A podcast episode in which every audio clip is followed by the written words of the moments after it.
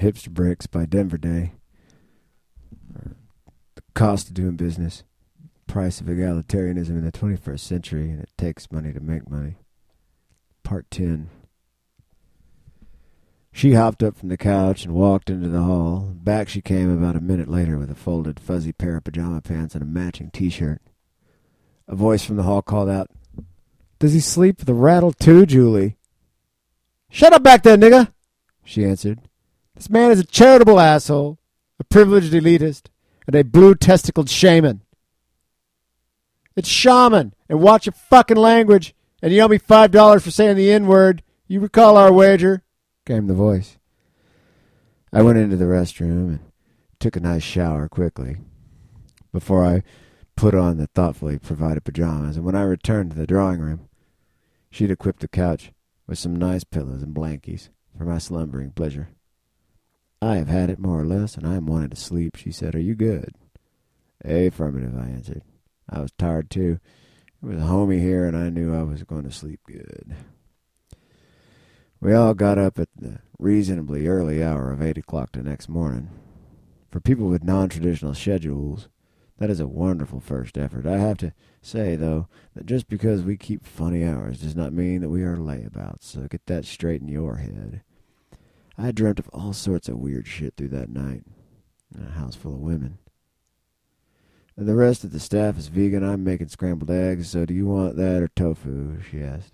Tofu scrambled, I answered walking into the kitchen to lean on the counter. Did you dream well? Yes, I suppose it's because we have a stranger in the house, she said.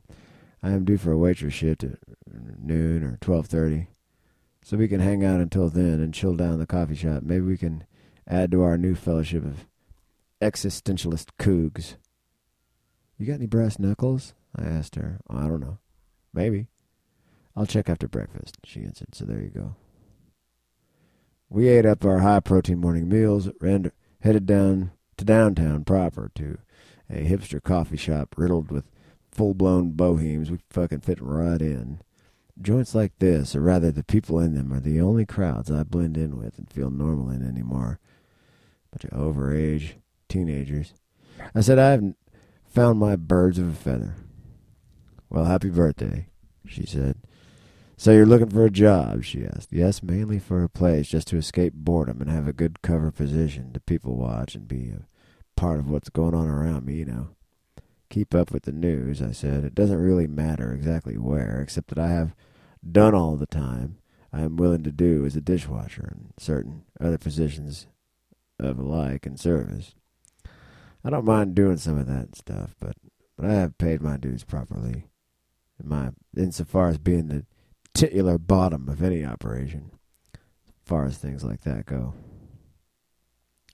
And I suppose that could be described as a union v management argument in a certain manner of speaking, she said, you know.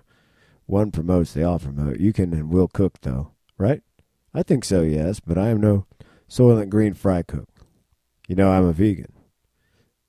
I said, is that too narrowly tailored? No, I think it's fine. In fact, it's in your favor. But you know that, of course. She said, You may have to uh, handle feeding the chickens to the pigs, but it's a dull roar, a very dull roar up at my joint, and I'll simply bring you to work with me. That will get the message across sooner or later, I think. Some guy was obviously burning hashish up at the coffee bar, so it follows that everybody in the room at that time was going to be stoned on hashish for the next two days, whether they knew it or not, or they liked it or not. And me, I'm like an old hippie. I'm straight edge these days, but I'd rather deal with secondhand smoke of nearly anything other than corporate tobacco cigarettes. At least the smell was natural, human incense, you know. Meanwhile, outside, a bum was being stuffed into the back of a police car. It was kind of old, and it looked like a last stand of some dismal sort.